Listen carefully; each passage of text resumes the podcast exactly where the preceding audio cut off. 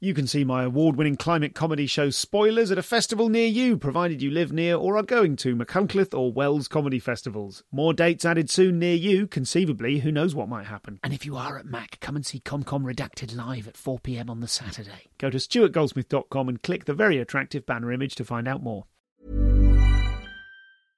Ready to pop the question? The jewelers at BlueNile.com have got sparkle down to a science with beautiful lab grown diamonds worthy of your most brilliant moments. Their lab grown diamonds are independently graded and guaranteed identical to natural diamonds, and they're ready to ship to your door. Go to BlueNile.com and use promo code LISTEN to get $50 off your purchase of $500 or more. That's code LISTEN at BlueNile.com for $50 off. BlueNile.com code LISTEN.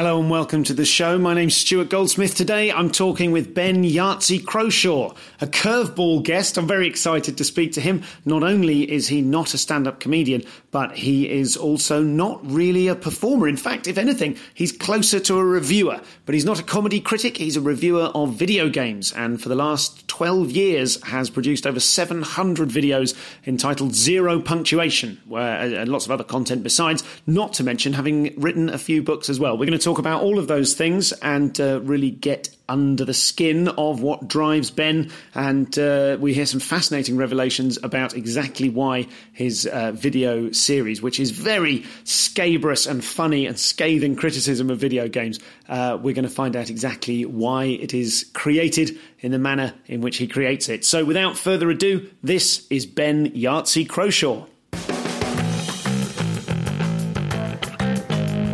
Let's let's begin there because I know we have uh, we have Portal Two in common as a favourite video game. So even though you have, is that your favourite still? I believe that's the case, or a, a positively one? reviewed one. Portal Two. Oh yeah, that's one of my favourites. Oh my god, it's wonderful, just wonderful. A door that shoots guns. It's just, I'm, I'm, so excited about the concept. A gun, forgive me, a gun that shoots doors. Yeah, I wonder. Yeah, yeah, that's Portal Three. You're not uh, up to date. Um, so let's let's begin then with um, before we get into you trying stand up comedy, which will be that'll be part uh, one A. Just for the benefit of listeners to the show who are not familiar with your stuff, basically anyone that's never heard of the internet, could you tell us exactly what it is that you do and are most known for? I do a weekly internet series called Zero Punctuation, in which I review a recent video game or a video game I feel like talking about, if there aren't any one recent ones worth talking about. And I've been doing that for about 12 years. I mean, that's an incredibly long time in internet time. Yeah, well, you know, it's paying the bills. I ain't complaining. and who who were your kind of who was doing online videos regularly when you started? Who were kind of your peers? Does it work like that in the internet? Oh, well, well, it's the people who were doing that sort of thing at the time were people like the angry video game nerd. Okay, I've I'm I've never heard of such a person. Yeah, he was uh, one of the early ones who hit upon the formula of like pretending to be really angry at video games in front of a camera. Okay. But I think um, I, was, I was more influenced by, I think, written internet comedy. And I still like very tightly script most of my stuff. I wonder what I'm doing on this podcast because I consider myself more of a comedy writer, I suppose. Yes, well, that's uh, you know, it's it's a it's a broad church. It's an increasingly yeah. broad church. The podcast.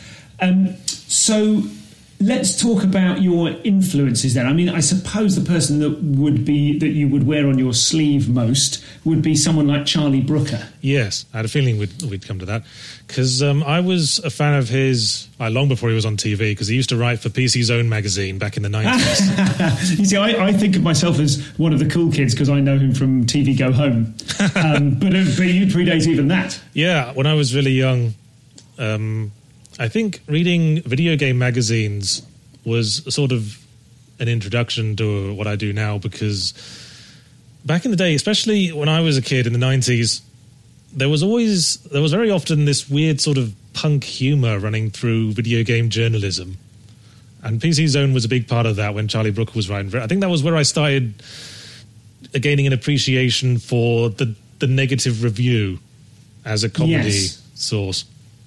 Yes, and he and I'm, I'm afraid I've just you mentioning I did not PC Zone. I was never into PC Zone, but I have just remembered the existence of Kamikaze Bear from. Uh, I don't know if that uh, is too dated a reference even for you. That was from uh, uh, your Sinclair or Sinclair User magazine, possibly. Right. I, I had a Commodore 64, so I read Commodore format. Oh, you were one of them. God, Yeah. nothing to do with you. Fine, fair enough. That's a, an early uh, allusion to the, the two I- very separate I, terms. I had a question for you related to video game journalism. oh, sure. we'll see how obscure this goes. But do you remember? go for di- do you remember Digitizer? Oh, I don't know that I do. No, I'm sorry. All right, I'll take that back a step. Do you remember Teletext? Yes, very much so, of course. Digitizer was like a video game magazine on Channel 4's teletext pages. I do remember it. You do remember that? yeah, yes, I do. Yeah. Because that was one of, again, sort of like PC Zone. It, it was a video game journalism, but it had this weird, very characteristic, anarchic, uh, very characteristically British, anarchic, surreal, and slightly dark humor running through it. Yes. Do you remember yes, that? It, it feels like an era. It feels of a piece with things like 2000 AD, the Yes, comics, yes. and and Warhammer 40,000. You know that kind of Games Workshop, the Yeah. sorts of people that write the um, write the text for. God, this stuff coming. I mean, this is all things I've not thought about for 30 years. But you know, Warg the Orcs, Yeah. and uh, that sort of mentality. There's a particularly. Um, it is pe- peculiar to Britain, I suppose. And do I you think so, yeah. do you feel that you're kind of of that territory? Was that you were kind of molded in that? I feel I'm born partly out of it. I'm certainly influenced by it. I mean, I think being foreign sort of gives you an advantage in our line of work. Yes. Yes, certainly. yes. I'm, I certainly have found that going to comedy festivals in, for example, New Zealand, where suddenly I, a middle class white British man, am special. Yeah, yeah. So that's that's one of the ways to get noticed on the internet. Certainly, and have a weird accent. Yes. So were, were your your were the viewers of Zero Punctuation predominantly American? I think so. I mean, uh, in in as much as I think most of the viewers on the internet at the time would have been predominantly American. Oh, of course, they sort of had it first, didn't they? Yeah. fair. So just to just to go back to who you were before you started uh, creating Zero Punctuation, which now is, I mean, a phenomenally long running. You've you done nearly five hundred episodes, I think, or is that I think way past that? Now? Yeah, it's like over seven hundred now. Oh, good lord! I've I've been gleaning information about you not just from the videos and other you know Wikipedia things, but also from comments on videos, which you then suddenly realise are several years out of date. Well, that's the Um, thing, isn't it? That's the trouble with the internet. I mean, yeah, the the difference between what I do and comedy is that comedy, like stand up comedy, is very iterative. I understand. Yes, You get you have to like work with an audience to get instant feedback and like alter your material as you're delivering it. But what I do is just put it out there, and then it's like that forever. And people find that like ten years down the line, they find videos where you made a like a crass mistake, uh, or um, where your voice sounded a bit weird, or you Yes. weren't quite bringing your A game, and someone watches that today and thinks that's just what you like in a permanent basis.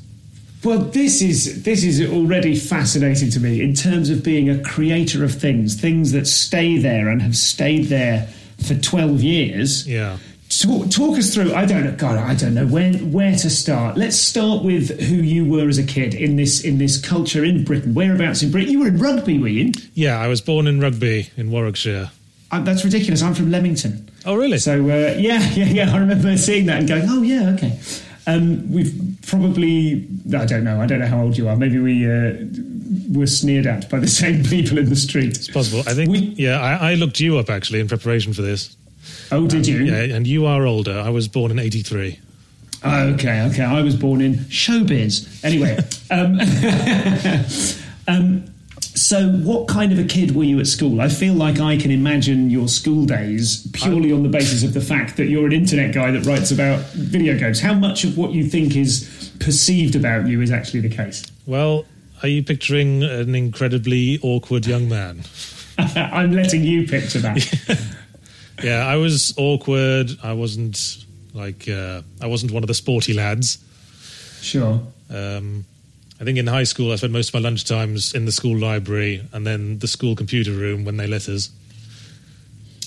Just uh, Okay. yeah. So video games were part of it right from the beginning. And did you were you did you have lots of friends? Did you have a I- f- one or two close friends? No friends? I had one or two close friends, none of whom I'm still in contact with. Okay. Yeah, I wasn't one of the. I wasn't a social animal. I think towards the end of high school, I started taking on a bit of a class clown sort of attitude. Okay, talk to me about talk to me about that because that's something that I associate far more readily with stand-up comedians being either the funny kid in the class or more likely the jealous kid looking at the second funniest kid, looking at the funny kid and thinking it should be me. I don't so, know. what, what just- sorts of successes did you have socially with humour? Uh, I don't know. Just when we were in class and everyone was like expected to sit around being bored, I just um, started getting a kick out of like saying things or doing things that would make the rest of the room laugh, even if it, Okay. even if they were just laughing at me. Like Okay, okay, because I mean, I mean, it's easy to imagine you were sort of adopting a status position and kind of ripping the teachers or something like that. Was it was it that sort of thing? no, I was um, uh, very deferent to the teachers. I think. I mean, I was trying to like I tried to like say things to make them laugh, and they probably thought I was a complete twat. a frightful tick or something, something, something British, something Warwickian. Okay, I think part of I think part of it is that I've you know I, I do have like problems with anxiety still, so okay, I think a lot of it is like what I do is out of wanting to be accepted, just to like pop psychology myself. Sure. Well, I was about to pop psychology you, so I'm very glad that you've uh, you've opened that up yourself. It's very much a preconception of this Yeah. uh, this podcast, I suppose. Well, I, I was putting stuff online for years before I started doing zero punctuation. While I still lived in England, I was like maintaining a blog. I started I tried doing webcomics for a while, but everything I put Okay. out, I put out for free and didn't expect to monetize because all I was hoping for was for someone to praise it. You know. Okay, okay. And do you do you think that was representative of the sorts of people that were also blogging at that time? Did you feel of a piece with other people doing something similar? Well, I was certainly influenced by other people doing that sort of thing. I used to read a lot of like humor sites. Like the, it's funny how there's there's always been this sort of connection between comedy and video games in that because there were a lot of early blogs on the internet. Like there was a site called Old Man Murray, Okay, which was and one of the writers on that was went on to become one of the writers on Portal, which you brought up earlier. Oh yeah, okay. Yeah, Erik Wolpaw, who he also uh, did some of the writing on Psychonauts. Don't know if you've heard of that one. I don't think I have. No. That's a well-regarded cult comedy game. Okay. And I mean, uh, I remember when you talk about sort of cult comedy games. I remember the uh, again the Spectrum version of uh, it was the the game of the cash-in book How to Be a Complete Bastard. uh, do you remember that starring Adrian Edmondson? And the game was very very simple, kind of scrolling 2D, and you had to walk around at a, at a party ruining everything at the party. And I remember it had in terms of like an, an anarchic joke. There was um, you you fe- you were playing it on a Spectrum 48K, and at one point in the party, if you looked in the airing cupboard, you found a Spectrum 48K with a game that was loaded, and you had an option to reset it. Which uh, older video game players will know that's you know that's four hours of, four, four minutes of reloading yeah you know, watching loading screens and if you reset it it reset your computer the one that you were playing it on yeah, you're making me nostalgic for a time when video games could be something like that. Someone could just make something stupid and put it out on like the Spectrum or the Commodore 64 and get it sold in shops. Yes, I remember. This is all coming back to me now. I remember a free game with with um, your Sinclair or ZX user something like that, um, which was Advanced Lawnmower Simulator, where you, it was on a little cassette that came free on the cover, and it was just the dumbest, you know. And again, a very British sense of humour. Yeah, yeah, there were a lot of games like that. I mean, I'm thinking of like there was, there was almost a subgenre of lawnmower games. There was there was one there was one called Hover Bovver, I think it was called, uh, where you were trying to mow a lawn and a dog was trying to get in the way. this is when video games when video games could be like something like that when no one really cared that much about enormous mainstream appeal like video games do these days. Yes. Yes, well, I, I think we'll get onto that. I know that's a, a, a preoccupation of yours, but to stay with with those the kind of the early days for the moment. I mean, I, I never got past ten print I am skill 20 go to 10 that was absolutely the, the extent of my my programming so what were, were you teaching yourself to program Yes. as you were blogging Sort of, yeah. Um, I was sort of teaching myself to program on the Commodore 64 when I was a kid. I'd make like stupid little games that nobody but me would ever see. And that, and then you and uh, yeah, I just I've always like tried to mess around with like uh, game creation tool. I've used sort of like game creation tools because okay uh, I don't I don't really know what they are does that kind of try and simplify it into a bit more of a drag and drop process or Sort of, yeah. I mean, it's like equivalent. programs specifically designed by people to make specific kinds of games. And w- like, uh, I used to use advent- something called Adventure Game Studio that would make point and click adventure games in the style of The Secret of Monkey Island, or okay that sort of thing. And those were like the, the first games I designed. okay So I made I made some of those and put them on the internet, released them for free because I just wanted praise. and did you get any praise Yeah, I mean, actually, before I was uh, got viral on Zero Punctuation, I was semi well known as an adventure game, as like an indie adventure game designer in those circles.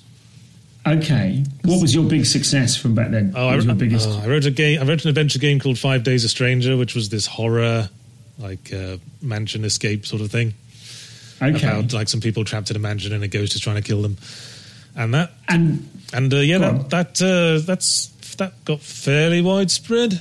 If you look that up, I mean, my if you look at my Wikipedia page, a lot of it is still concerned with the video games I've put online.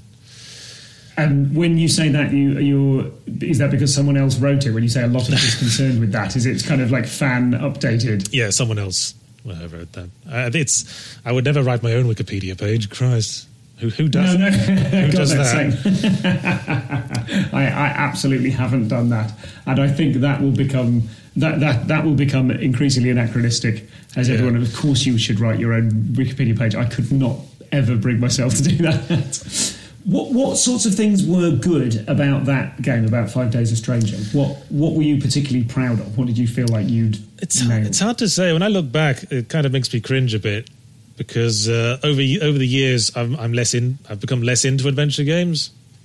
Okay. because I'm more interested in like video games, the, the interactive art form, the different things you can do with that, with concepts like challenge and catharsis. And adventure Okay. games were very, very story based.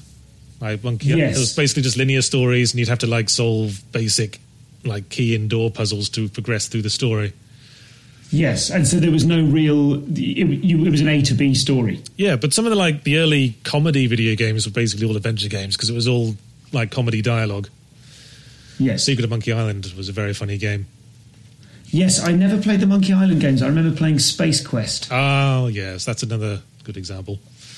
Yeah, there was really there were really funny gags on that. There were funny deaths. Yeah, that was part of the appeal.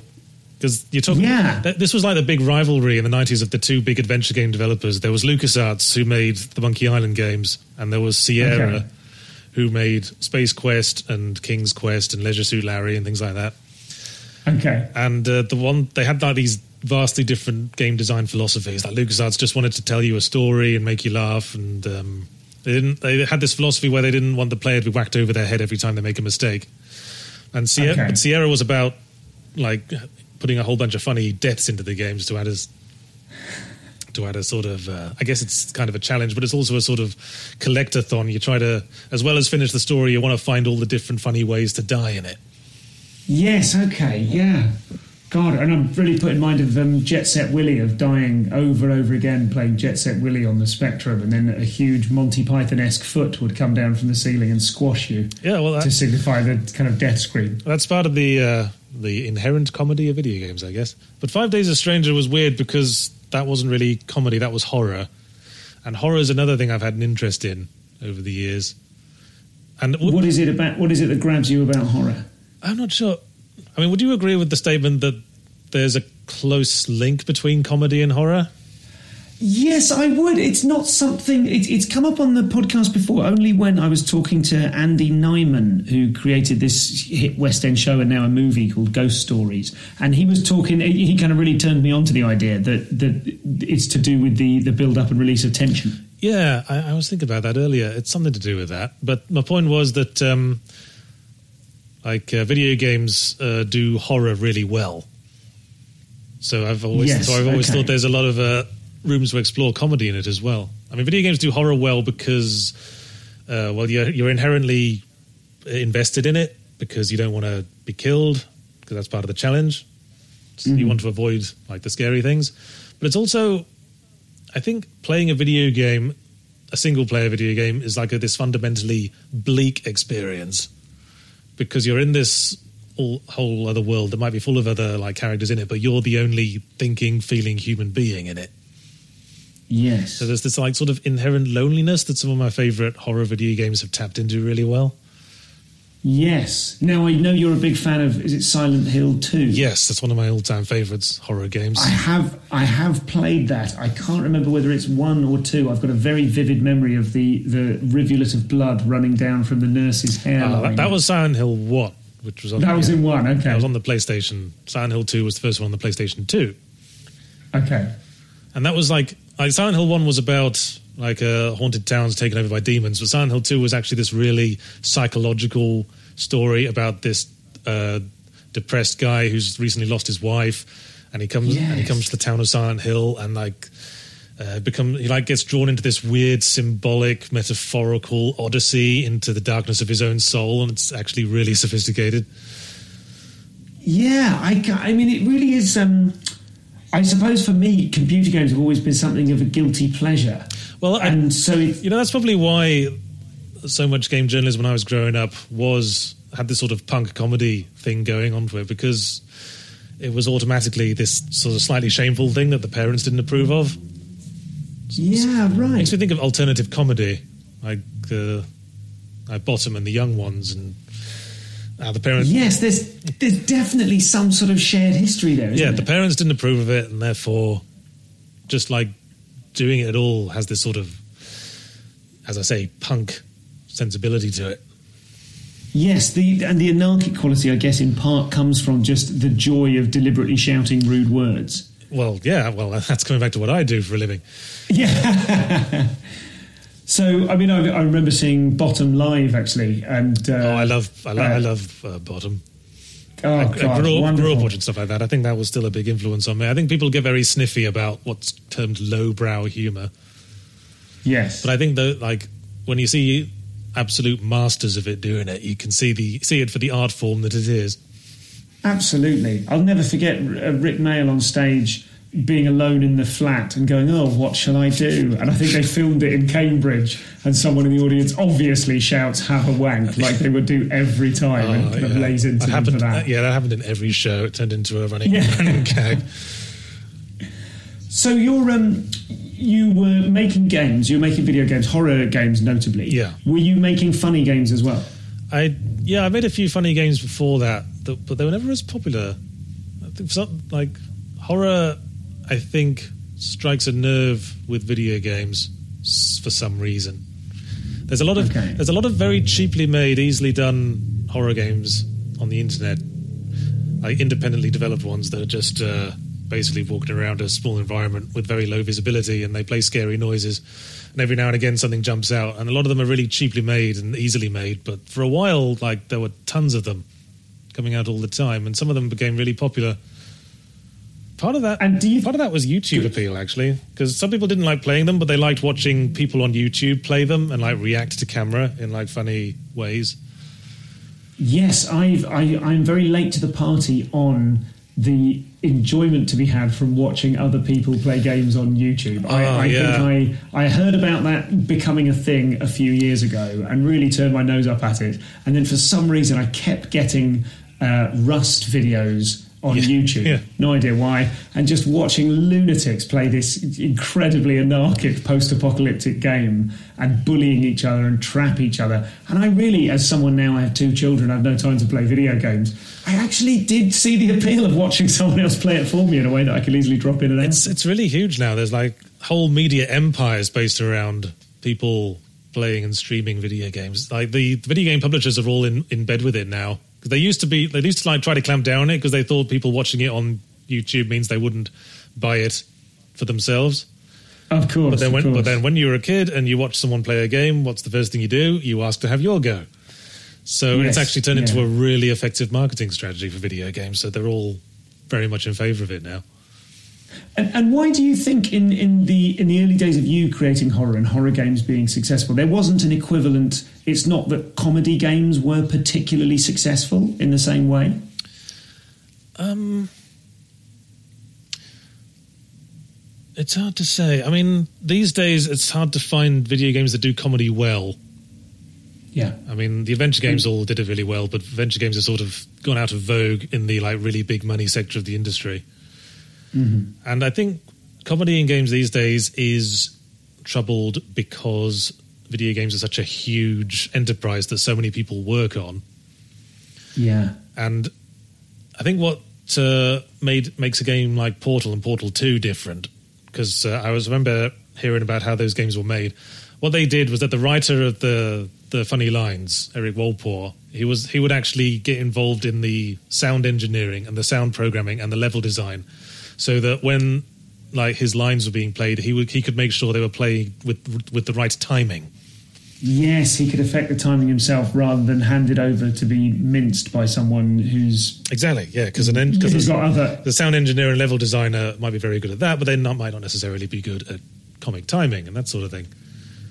Yes, you, you see that with um, certain sitcoms that you know an editor can absolutely make or break a show based on you know their decision of what take is used, their decision of when to cut away, when to go for it. And a lot of Okay. a lot of video games these days have a problem that I like to call the Spider-Man problem because it happens in every Spider-Man video game Go on. where uh, they want to make they want to bring across the fact that the character is a funny character who quips and, and says funny dialogue lines. So what they do is they create a pool of like five different jokes, and they just Yeah. have one randomly play every time like you punch someone in the middle of the combat. So within like an hour, you've heard the same lines like twenty times, and you basically want basically want to kill everyone involved. Jumping ahead quickly, I, I have played one of your games. I've played Hatfall. Yes, that's one of my recent one of my um, recent ones that was like a zero punctuation tie-in game. I properly laughed out loud at that. I wonder, do, does it eventually suffer from the Spider-Man problem because there is a limited amount of things you can? Well, one I wonder would Get the characters Well, I think saying. one way to avoid the Spider-Man problem is try to keep it too extremely like low-brow, slapsticky, sort of impact-based comedy rather than like witty one-liners. Because when I think back to the moments when I've laughed in video games, I think of moments like in a game like Painkiller, which has this one weapon. It's a first-person shooter. There's this one weapon that's a, uh, basically like a, a stake launcher that fires these Okay. huge cylinders of wood, and it just fires with a really satisfying action. and when it hits an enemy, it like sends them flying and it pins them to a wall, and all their arms and legs fly off. And that's the sort of thing I laugh about. I laugh at in video games. So I was when I was doing Hatfall, I was trying to like create not so much like fill it with funny dialogue, although I did try to put as much funny dialogue as I could put in, but sort of make the core gameplay about sort of like heavy impact moments, heavy comedic Yes. impact moments. Yes, just to describe that game uh, for the listener, you you play a little man that runs around trying to catch hats on his head as they fall towards his head. Yeah. Initially, Yeah. I didn't get past the first few levels. I have to say, even first few is probably dignifying my Yeah, attempt. I mean, it probably sounds a bit dry as you describe it like that. Yeah, But I was deliberately, Um, I was deliberately like, there's like very solid sort of impact noises every time you start a new level. And I goes bang, Yes. bong, go, catch the hat. Yes, And and, there's some very, very funny lines, and they're big, plosive, abrupt, Yeah. well timed, consistent with the voice. We'll get onto all of this when we when we start properly talking about zero punctuation. Yeah. But it really properly had me laughing out loud on a train. Well, that's good to know. I've been working on a sequel that's kind of uh, tied up in administration at the moment, Okay, so hopefully that can go out soon. can you tell us anything about it? Well, um, it's like Hatfall, but you're on a moving vehicle the whole time. that sounds annoying. Yeah, hopefully. So this is Yahtzee. We're going to talk more with him in just a second. Uh, I would like to take this opportunity to encourage you to read or purchase or download uh, his uh, books, Mogworld, I've read, and uh, I'm also part way through Will Save the Galaxy for Food. Uh, it's really worth reading his stuff. He's a very, very funny writer, and uh, and also I highly recommend if you are a fan of Zero Punctuation. If you've never heard of Zero Punctuation, get online immediately, choose any computer game you've heard of, and get stuck into his opinion of it. He's so, so funny. And that parallel track thing he does of having a very funny, written, fast paced verbal element and this kind of audio element, and then at the same time having this amazing sort of really super simple, but very, very funny, very high speed graphic element that sort of runs in a, a parallel track, but with often different jokes. It's just, it just bombards you. And I, I, I find it just such a comedy assault on the senses. So, um, very, very pleased to be speaking to Yahtzee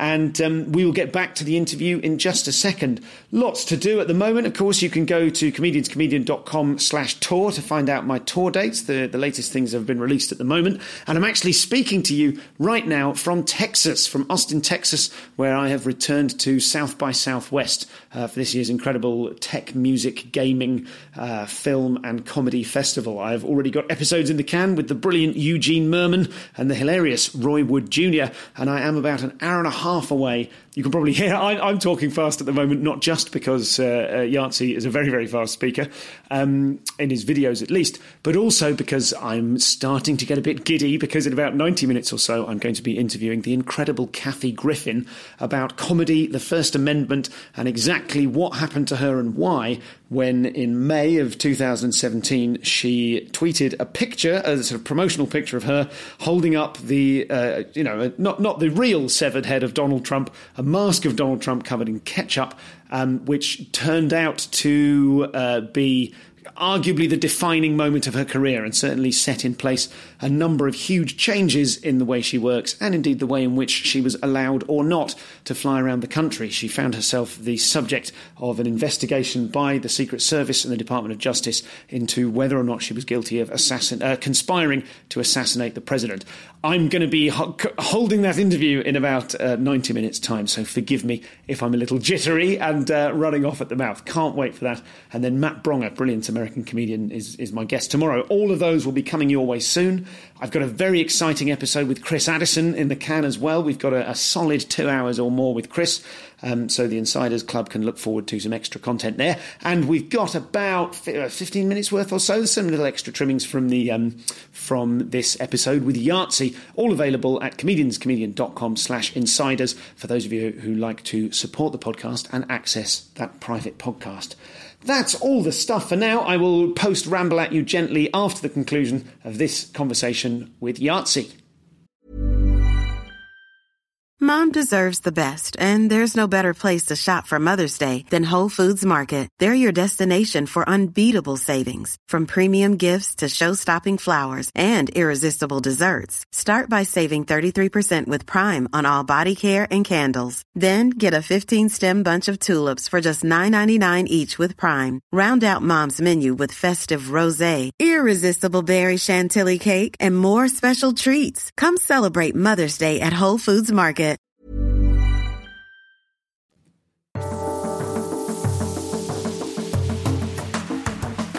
So let's let's talk about zero punctuation. then. Okay. Where were you in your life? What were you doing when you released your your first one? Well, when I f- released my first zero punctuation video, I've been online for quite a few years. I've been throwing a lot of shit, hoping something would stick, like video games, the webcomics. I wrote a, a, a blog for a while, and, I was, mm-hmm. and I was pretty like self-taught in all of that. I trained myself in writing comedy by like forcing myself to update my blog once a day for a year. Oh, well done. That's not easy. Yeah, and not and without just doing like diary entries, trying to like actually write something funny, sort of Okay. comedic essay thing. Okay, you've kind of created a little open mic circuit for yourself. Sort of. In order to get out there, have a bit of commitment to something, forcing you to do it, even Yeah. when you don't want to, and kind of training up those muscles. Yeah, exactly. So there's there's a lot of like archives on my old blog. Early on stuff that makes me cringe a lot, and it's sort of gradually increasing in quality as it goes along. And the blog is fully ramblomatic. That's the one, fullyramblomatic.com.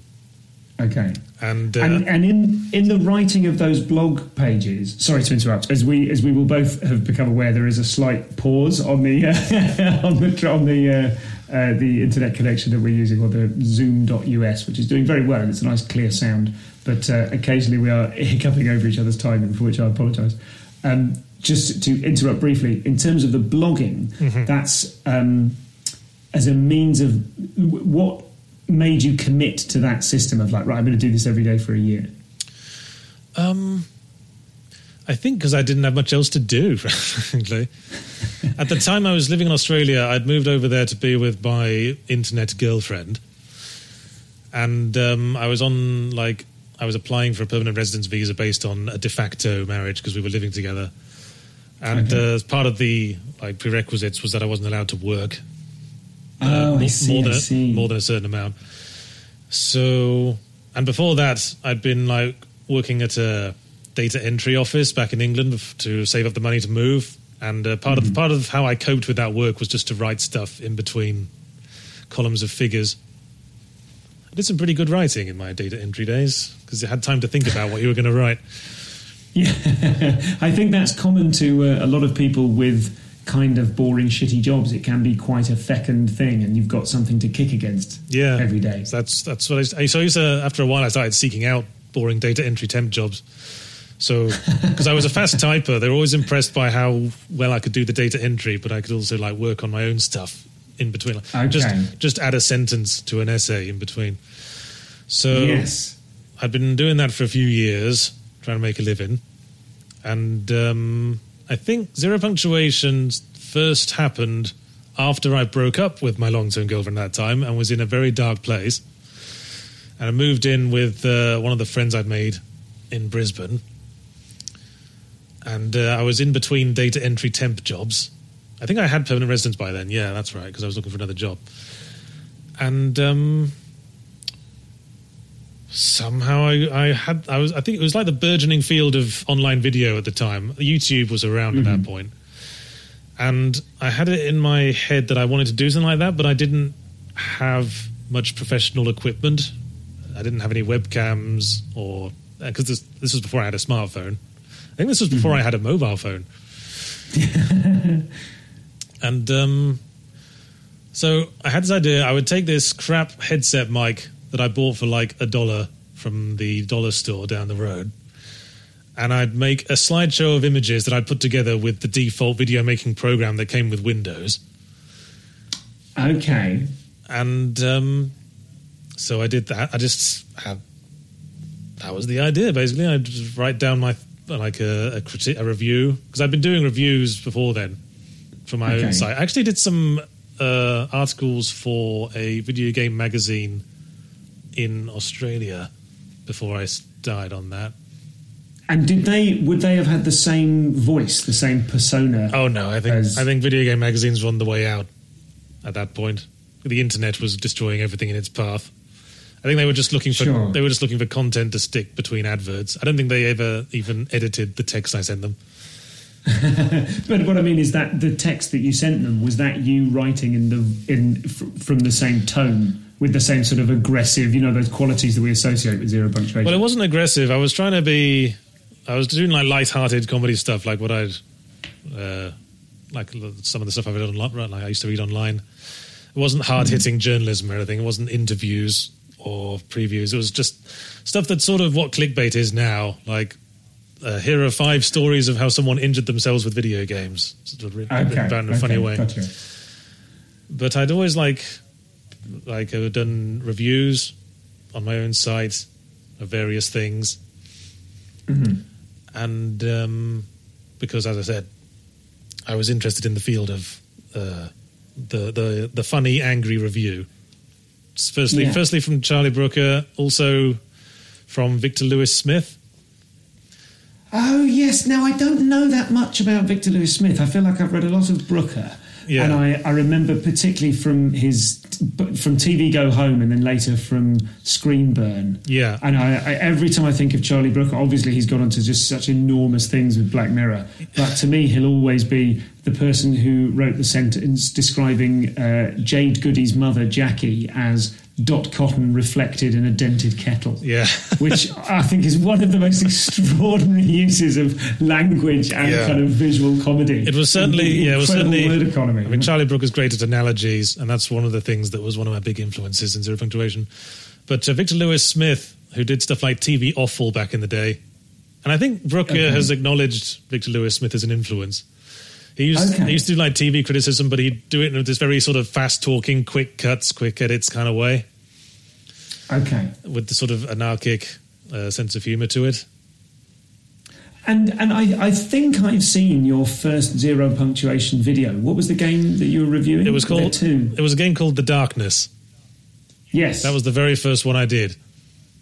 Like, It's amazing how much of what you do now and have done since is already contained within that. Well, like in terms yeah. of like you struck out as like this is it's going to be like this, and it it stayed like that. That worked. yeah, I mean, stick with what works.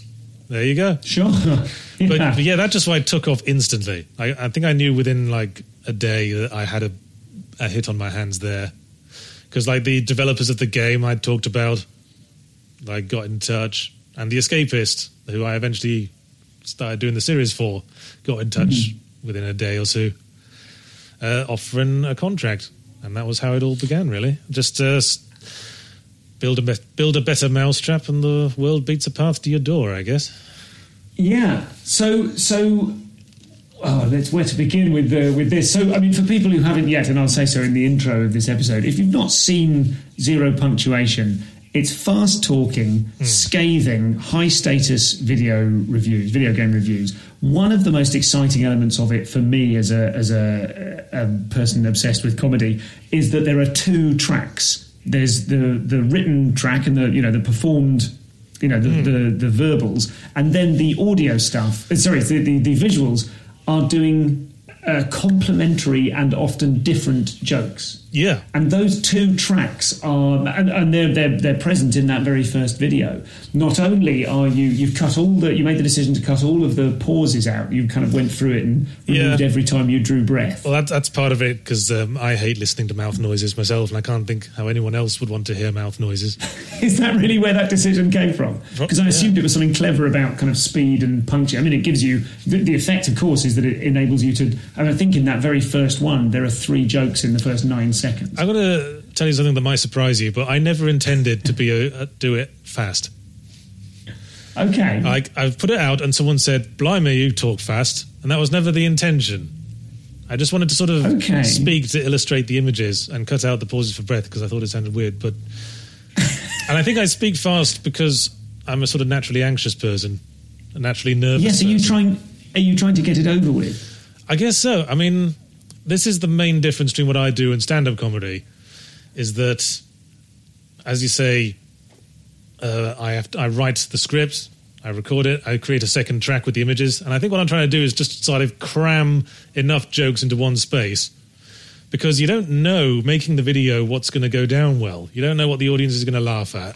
Of course. I'm ter- I'm terrible at like predicting what's going to be like the big takeaway joke that's going to be quoted everywhere. Okay. So I'm like forever going to like Wikiquote or some other sites or Reddit, like looking up like the response to the last video and seeing what people are actually quoting from it. Okay. So you're you, and so that is very iterative. Yeah, because of course in stand-up comedy you instantly know if the audience likes the joke, don't you?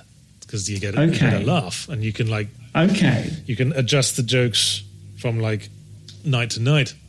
But uh, I got I just got like one thing to put out that's up there forever, so I just try to cram as much I can into a small space, and hope that enough enough of the jokes hit. Really, That's fascinating. So the whole time you have been, I mean, I'm, I'm going to say secretly, I'm not suggesting you ever made a secret of it, but that really surprises me given the the status of the your persona as the the zero punctuation guy. Because I mean, is it is it you? Do you feel like it's you when you're when you're kind of performing it? there's a lot of me in it. I think I am putting on a character to a certain extent. I mean, the fact that it's a cartoon is is that already, but I also like. I also get very hyperbolic. I sometimes do like jokes that imply that I might be a murderer. Yes, or that you live with your mum. Yeah, yeah, which I don't, incidentally. Yeah, yeah, I, I believe you. Well, uh, I try, Yes, so or I try to like affect a persona that's sort of more pathetic and dangerous than I am, and I think that's something that a lot of other people on the internet do. Have you ever seen uh, Red Letter Media's videos?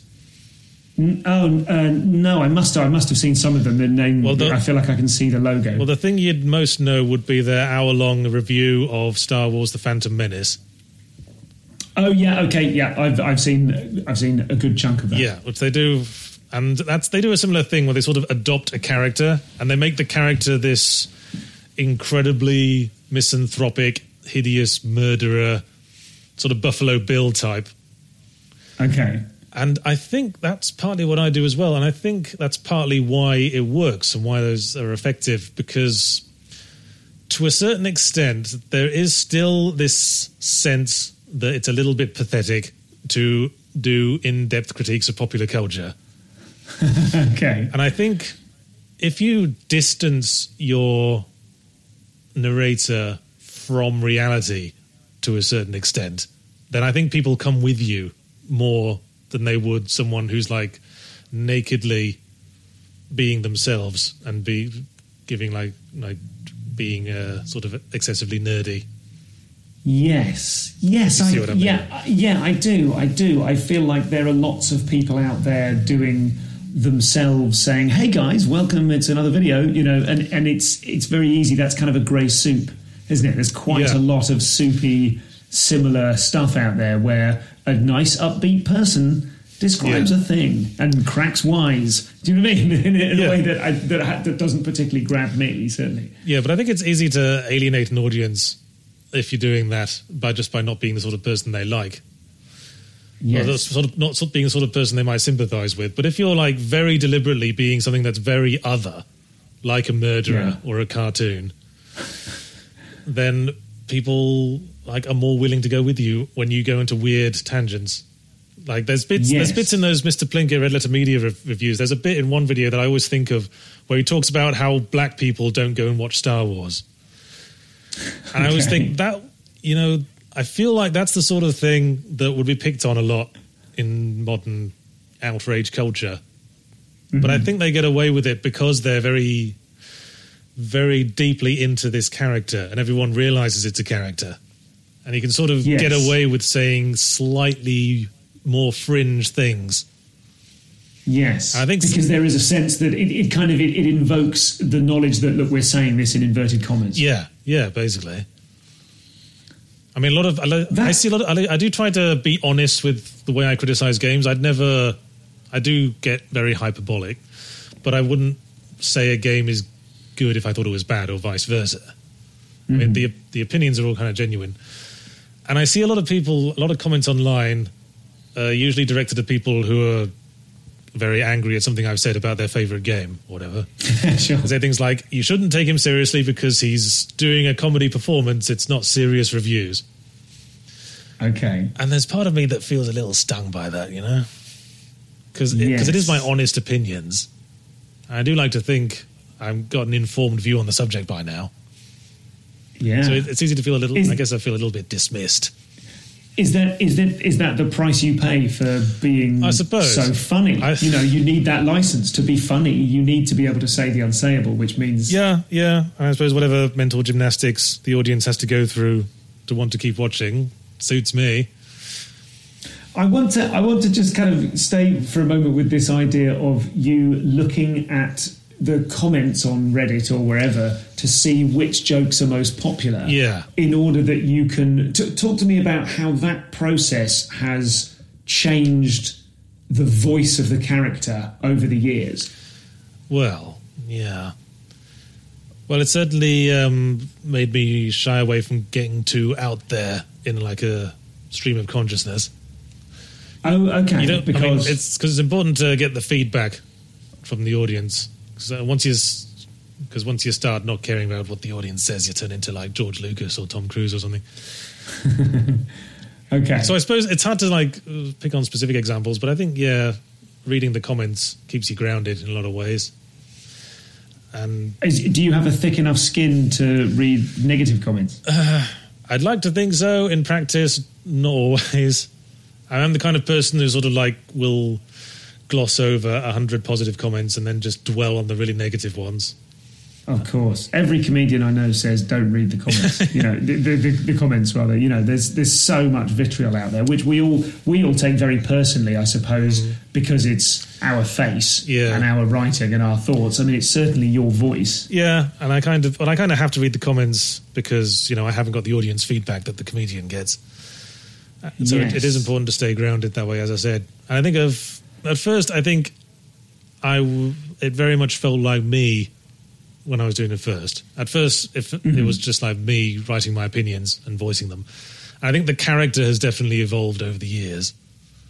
Like there's, like I think he has a specific voice that's quite distinct from my own voice Okay. part of it like because it's because it's scripted but you know there's a sort of yeah these days i sort of like enter a mindset mentally enter a mindset as i record the videos Yes. Oh, well, talk to me about that. That's it. That's that's right up the street of this podcast. well it's um a lot of it comes to, from the same sort of things i do when i'm recording audiobooks because i do that as well yes. which which i guess we'll get to later possibly but um when you adopt a character you have to sort of have a sort of physicality to it as well so what i do is i sort of like take a particular stance. Yes, I love it. I s- sit in a particular way sit forward with my like my elbows out. And um and it, and speak kind of from a specific kind speak from a specific spot in my mouth if that makes sense. Okay. Because yeah, because when you like have to voice different characters in an audiobook, that's another, that's something I tend to do in that. Putting Oh, sure. Absolutely. Change the way your body is in order to kind of get you into the zone of that character. yeah, and because you can hear it.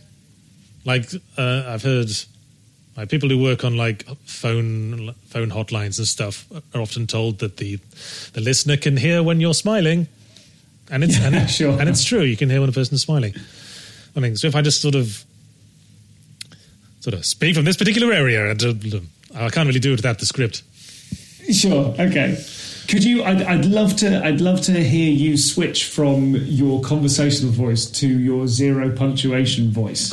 okay, right. Can you? Can you contact a line from a recent review or a thing to say, just so that we can hear the subtle change? Because I, I feel like I can identify it, but I'd love to hear it. Um, hang on, let me bring up one of my recent videos. Here's my Resident Evil 2 script. Did you play Resident Evil 2?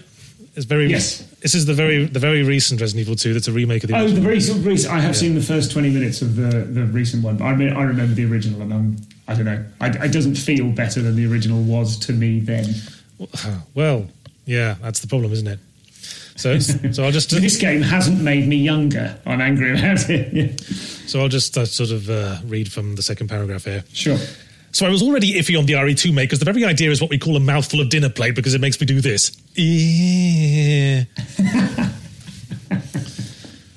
Thank you. Yeah. That's. I mean, that's turbo. That sounds even faster than I'm used to. Maybe I've been lulled by your conversational voice into kind of into this particular rhythm. Yeah. Mean, yeah. So yeah again that's an, that's not that's not a skill i deliberately learned that just sort of happened out of from like nervous energy i suppose but i've always been pretty good at reading I've, i was always a fast reader growing up the, i was always impressing my teachers with that so because i can like read that fast even from a piece of text i've never seen before Oh, I see. Okay, so sight reading. yeah So, how long does it take you to read an audiobook of, of one of your own? Because uh, we should say, obviously, you, you've written several novels. Yes, I am also a novelist. Zero punctuation opening that particular door. That was like the dream when I was very young, because I grew up reading stuff like Douglas Adams and uh, Yes. Terry Pratchett, and then and then later on like P.G. Wodehouse, because he was Douglas Adams' main influence. And uh, I didn't know that actually. so Okay. so I always wanted to be a novelist when I was a kid. I, I tried to write novels when I was a kid, and they were all terrible.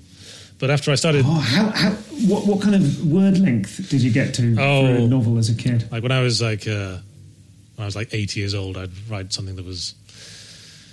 I'm not sure the word length. I don't think my word processor at the time had a, something that could check the word length, but I printed it out to about eighty pages. Good God, 80? Yeah. That's extraordinary. Well, I guess I was pretty uh, ambitious as a kid. what, what would have been a typical um, uh, plot or uh, the con- concern? Oh, it was just some uh, just some stupid eight-year-old novel. Yes, a stupid fantasy plot. Like a couple of guys get transported to a fantasy world, and then like Gotcha. stuff happens. Were you ever? Did you ever do um, uh, role play like uh, Dungeons and Dragons anything like that? I did that a little bit with my older brother when I was a kid, but I haven't really like followed through on it into my adulthood, Yeah. like some people do. Yeah, I did a little bit as a kid as well. I hadn't realised it was going to be such a thing. I should have stuck with it. It's a huge amount of resources available for it now. I think what it was that I've always like had this. I've always wanted to like imitate the things that had an effect on me. So I've, Yes. I read Douglas Adams and wanted to write books. I played video games and wanted to make my own. Even when I was a kid, I was like, before I learned to program, I was like drawing up ideas for video games on my drawing paper and stuff. Oh, nice. So yeah, I think probably so zero punctuation. So getting back on topic, uh, zero punctuation. I got my name out, and uh, I was approached by like Dark Horse Books, and they were saying, "Hey, would you like to write a book about video games?" Because we're like, because Dark Horse usually like comic book publishers, but they were like diversifying into actual textbooks. Okay.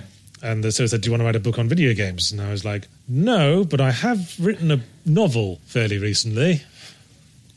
Okay. And that was Mogworld. That was Mogworld. That was my first book, which is Excellent. which has a lot of video game themes running through it. yes, that was well put. That was what was on my mind at the time. And so, did you feel? So you had, by the time they asked, you'd already written that book. Yeah, I mean, I had like a there was a because I'd already finished it because I'd had like a semi chance with the publisher previously, and they'd said, Okay, uh, yeah, okay. Says we might be interested. Uh, finish if you finish this, we might be interested. So I did finish it, but then they weren't interested. But then Dark, Oh. but then Dark Horse got in touch and said, "Hey, you know, do you want to write a book about video games? You've already got the name." Um, so I said, so, "Yeah, pu- publish this book I wrote." And they said, and I said, "Okay." What sort of speed? How long did it take you to write Mogworld? Um, that one, on and off, like two, three years. Okay, I mean, I have no frame of reference reference for how long it takes to write a novel. I'm just wondering if, if you're dashing off 80 pages at the age of eight, No. whether you're the sort of writer that can sit down and go, and here's the work, bang, and there it all is. No, no, no. I, I, I used to. Have, I, I wonder where all that energy I used to have went back when I used to like update the site once a day. Well, where did that come from? Yeah, but these sure. days, these days, when, write, when I'm writing a book, I sort of stick to a strict one page a day schedule when I'm writing the first draft. Okay, have you? Do you have any idea whether that's usual? Does that sound? Um, Well, everyone's got their own way of writing a book, from what I understand. Uh, You have to find what works for you, I guess. And when you're writing, so are you drafting a plot first? I'm sorry, this is my the, the limit. I'm outside of my uh, my comfort zone as an interviewer now. I'd like to ask you, uh, hopefully not the same old questions about. I'm always uh, mortified about uh, doing that Alan Partridge style interview of like, what's the fastest car you ever read? What's the slowest car? But so just, I'm, I'm, I've, I read Mogworld, Yeah. and I'll never forgive you for the ending. But um, I've uh, I am about a third of the way through. Uh, We'll save the galaxy for food. Ah, yes, that was that And, was my uh, third book. I've my f- Yes. I got a fourth book that's currently it was released as audio book first because like Audible uh, wanted to give me more money to uh, license it as an audio audiobook original. So, Gotcha. so it would be Okay. an audiobook first, and the print version is coming out later this year.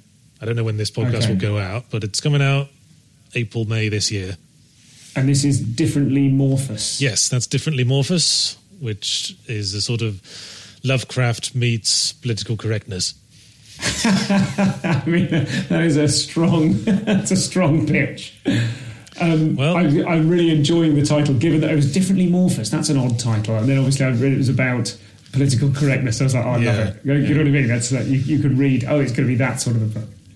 Yeah, and we'll save the galaxy for food because all my books are like comedy as well, because that's what I Yes. that's what I enjoy writing.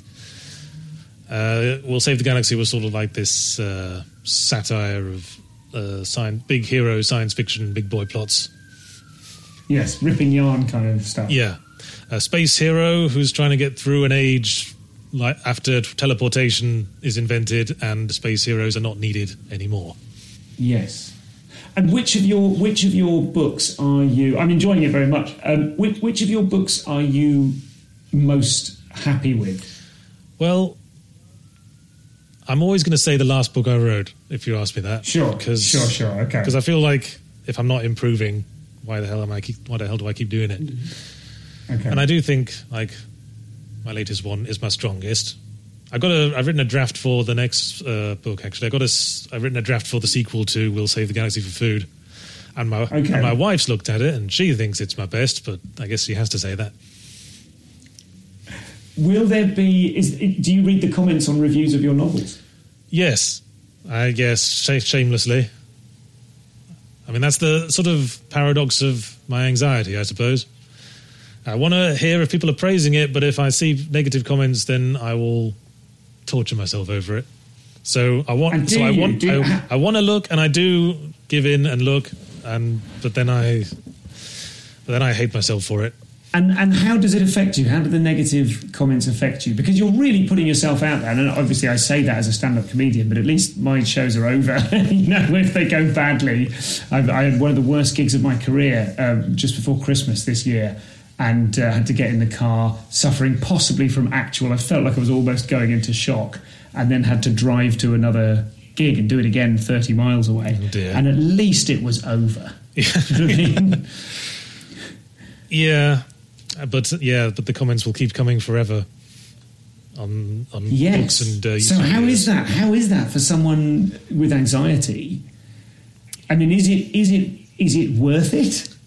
Is there some? Do you ever do you ever think about whether it's worth it? Like you obviously benefit enormously from, and you get to express yourself, all of these things. But the trade off whereby you have to receive commentary now in a way that you know, were you a writer hundred years ago, you would never have received it. Yeah, well, I do sometimes get into very dark moods after I've looked at like negative comments, and I do have thoughts like, "What's the point? Why am I doing it? Like, if I can't, uh, maybe I'm just basically not good at it, and if I can't, why, if I'm that's the case, why bother?"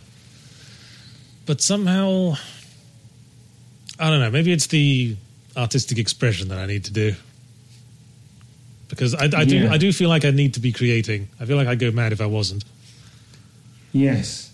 Yes, it's interesting. I, there was a guest on this show, a good friend of mine, Felicity Ward, an Australian comic who was on the show years ago, who talked about um, picking up Old Faithful and beating herself with it again. You know, just whi whichever negative thought it was that was the most Yeah. easily to hand. Like, oh, it's this again. I'm feeling like this again. I'm attacking myself in this way again. Yeah, I'm one of those who like thinks about something embarrassing I said or did like five years ago, and and just lets it ruin my mood for the day.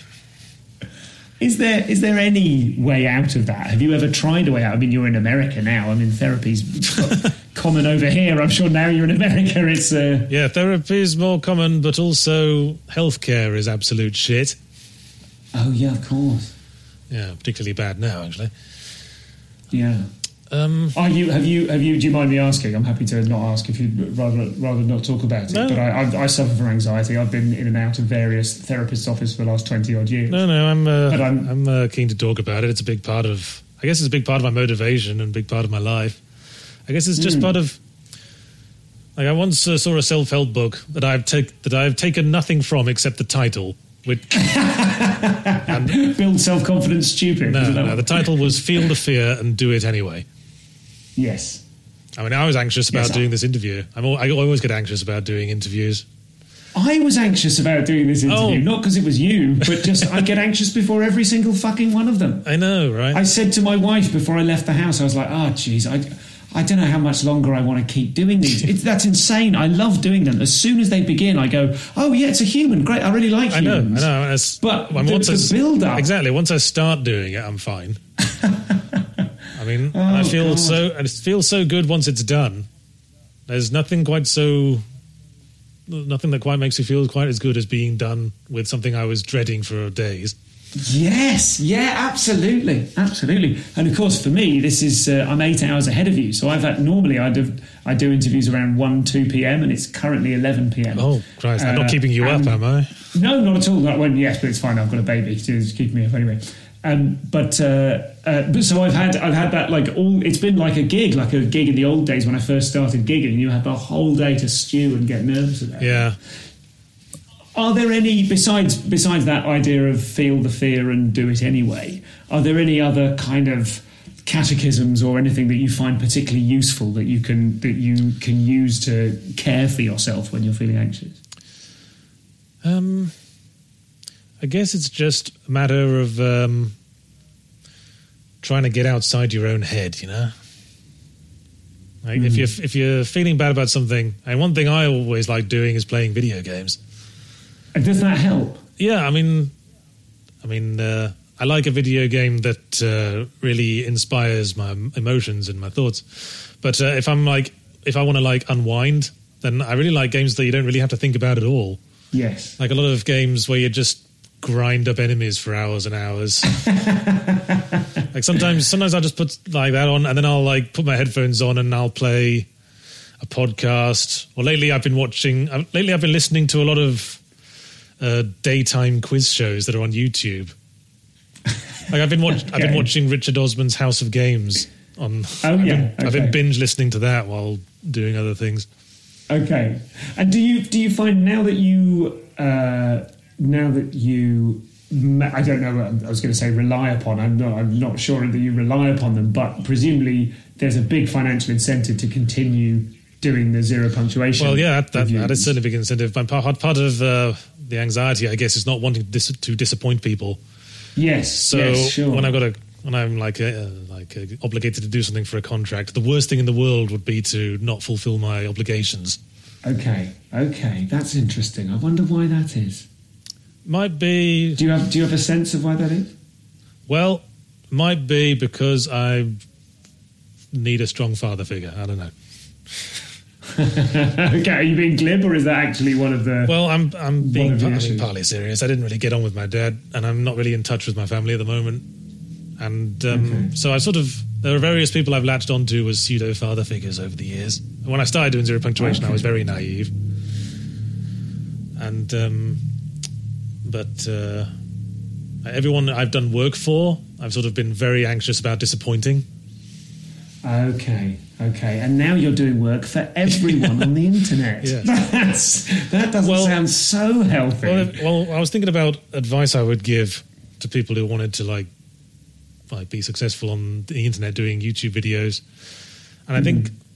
being high quality is one thing, but one but the hmm. equally important thing is just being consistent. You know, just just putting out like as I've done a video every week without fail on the dot nine o'clock every Wednesday. If you do that long enough, you just become part of people's lives. Just become part of the background Yes. noise, and they maybe they don't maybe they don't think about you, but they watch you every week, and they'd miss you if you were gone. And I think Yeah. I think there are a lot of people who take a lot of comfort in what I do. I mean, we recently put out a video on on YouTube, which we put out because someone else had made one like it, and they were stealing our copyright material, so we had to put a stop to it. But it, it was a weirdly popular video, and it was just all my zero punctuation videos back to back with the title and end music cut off. So it was just like four hours of me talking in a constant stream. And that was that's been a that's a weirdly popular video. We put we made our own one of those, and everyone was like, "Finally, this is back!" Like I'm just I'm oh just Oh I'm just gonna sit back and like go to sleep listening to this. so that's what this that's what the other person had done. That's what the offender had done, and so you did it. Yeah, yeah. I mean, there was like there was clearly demand for it. We saw how many views it had. Okay, gonna- that people just wanted to listen to an unbroken stream of zero punctuation uh, consciousness. The weird thing is, I've listened to it myself, and yeah, there's something we- there's something strangely hypnotic about it that makes it hard to. Sh- Yeah, you do speak with a particular rhythm, don't you? And I imagine that rhythm would have a some sort of drumming trance-like quality. I think that yeah, it's one of the first things that someone said to me after I first put like a recording of my voice online. They said my voice was very smooth, Okay.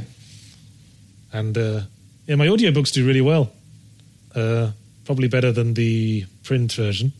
Is that right? Yeah, that's oh, I we were- suppose. Yes. Okay. Sorry. That's why. Well, I don't know if they sell more, but they certainly make me more money. Partly because I record them myself, so I take the paycheck for that as well. Yes, that's very smart. Yes, and uh, and then bookended by music that you've written yourself. That's only two notes. That's the secret. That's the uh, you need to. That's I'm sure that's. I'm sure someone has done something like that in the past. I'm sure I've heard stories about comics who are like, "Oh yeah, you've also." Oh, was it Chris Moyles, the breakfast DJ in the UK? He was briefly a radio, well, not briefly, for a good while. He was a Radio 1 breakfast DJ. And I think they, they played these constant idents, which were just daft little three or four note ditties. And I remember hearing, oh, yeah, he does that deliberately so as to. I mean, this is all hearsay, I can't uh, attest to any of this. But I believe the theory was that he did that deliberately because then that becomes a copyright piece of music that he also gets paid for. Smart. Ah, clever. Yeah. hello, hello, Audible. um, But I see, I see a lot of um, comments on uh, like reviews of my audiobooks saying things. I was worried because it said like the author was reading it rather than a professional reader, but I was pleasantly surprised by the sound of the voice. there is something about your obviously your voice is a huge part of your your hmm. practice with the with the zero punctuation videos. Yeah, people As- people recognize me in public from when they hear my voice. They very I was rarely going to ask that. they very rarely recognize me from my face. They once recognized me from my dog. because I do because I do like video game streams as part of my work like to inter to like have a, some kind of interaction with the fan base, you know. yeah. So I do like a couple of those a week, and the one I do on Wednesday, uh, I just point the webcam at my dog the whole time. And a while back, I was like walking my dog around the apartment complex I currently live, and uh, someone else who was walking their dog sort of stopped me and said, "Are you Yahtzee?" and they said they rec- they recognised my dog. They recognised my dog from the stream. That's extraordinary. I was going to ask you. I think I feel like you ha- you have a. I'm interested in the level of fame you have because you do seem to like. Unlike most, I would think most YouTubers, if you would consider yourself a YouTuber, most content creators online have their faces in it, so that Yes. they are instantly recognisable. That's part of it. It's a kind of a bid for fame. We imagine, I imagine, from the outside. But you have that kind of quality. I remember there's um, a, a TV show I was uh, doing some warm up for, a chat show, and the artist Sia was in the building. And of course, she never, I mean, very occasionally, you know, she doesn't perform with her face visible. So she has this incredibly, this extraordinarily recognizable voice and apparently writes everyone else's pop songs as well. Hmm. But she gets to hang out in the cafe with her crew and the lighting guys and the band without being hassled by anyone ever. And you Yeah. just think, oh God, that's, you don't have to pay that particular price of fame. Yeah, not usually. I mean, there are some like super fans. Cause, Okay. Because the face is online in some places. Sure. But yeah, mostly. But yeah, it does happen if people hear my voice. now and then. It used to happen more often, not so much these days. I think I'm past the like explosive part of the fame of the viral fame thing. Settled into the nice. Set, I've settled into the nice, comfortable groove stage. What does it cost you? What does it cost me? What, finan- Hmm. I- financially? no, or- I don't mean financially. I mean, what has it? What has it cost you? It's clearly, you know, the benefits are fantastic. You've millions and millions of downloads. It's opened all these doors for you. What, like, I mean, like, in the same way that, for example, stand-up comedy. It's Yeah. exhilarating. It's wonderful. I'm living my dreams. I'm proving. I'm really showing those kids that no longer exist that I went to school with. You know, um, but there, like, there are hugely exciting, positive things about it. It's also it can be very isolating. There's a lot of really tedious travel involved. You know, it, it has that kind of gilded cage quality. Are there Hmm, okay. are there similar things in, in what you do? Well, there are things I've noticed. Like occasionally, I take like contract gigs. Back in the day, I used one time I took like a gig writing dialogue for a local game company on top of doing zero punctuation. And what I found was that I really relished the opportunity to go into an office and actually work alongside other people Yeah, at a desk where I could just turn around and talk to another person. yeah, yeah. I suppose- uh, And another thing is, I used to like post on internet forums more. Mm-hmm. Like, um, there's a big internet forum called Something Awful that's been running for like it's got to be over 20 years now, maybe. okay. That's uh, like a fairly uh, popular forum, and I used to be quite active on there. But after like, and when I I was still active on there when I first started doing zero punctuation, and but it soon became clear that I could no longer post anything without uh, instantly diverting the attention, like like diverting the topic to um, talking about my videos. Oh, without without other people then talking about it, you mean? Yeah, I guess I kind of like.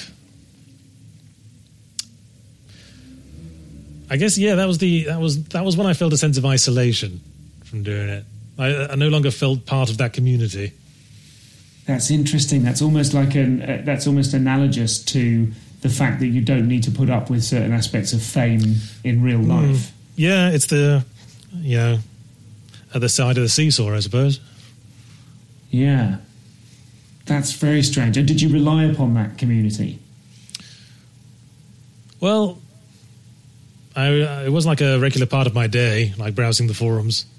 I'm not sure it was like I was totally emotionally dependent on it or anything, but I certainly missed it when I when I wasn't involved in it anymore. Are you happy?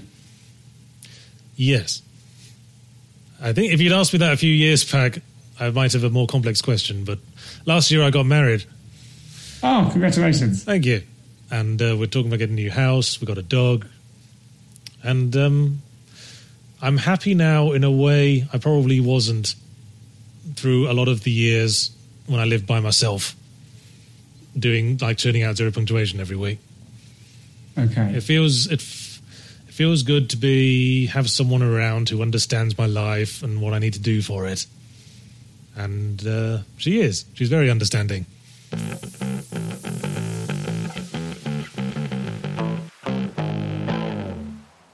So that was Ben Yahtzee Croshaw. Thank you so much to him for coming along, and and thank you as well, Nathan Wood, who has gone above and beyond this time to stitch together two disparate sound files recorded remotely. I think this is the first episode we've ever recorded remotely.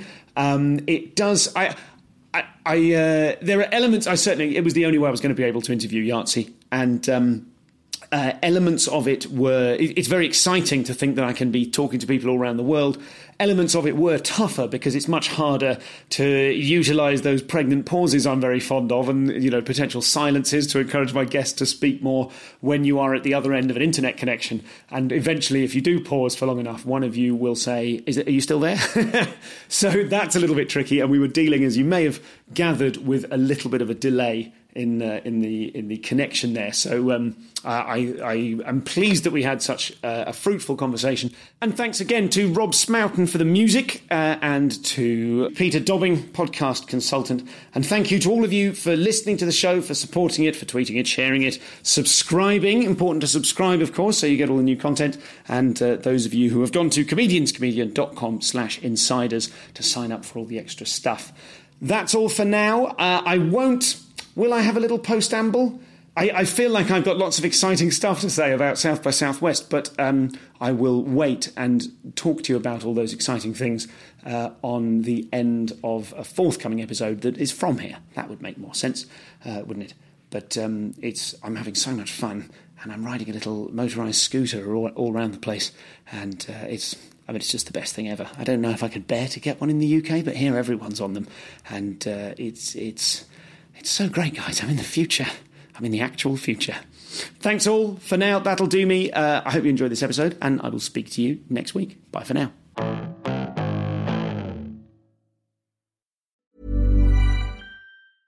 Mom deserves the best, and there's no better place to shop for Mother's Day than Whole Foods Market. They're your destination for unbeatable savings, from premium gifts to show-stopping flowers and irresistible desserts. Start by saving 33% with Prime on all body care and candles. Then get a 15-stem bunch of tulips for just $9.99 each with Prime. Round out Mom's menu with festive rosé, irresistible berry chantilly cake, and more special treats. Come celebrate Mother's Day at Whole Foods Market.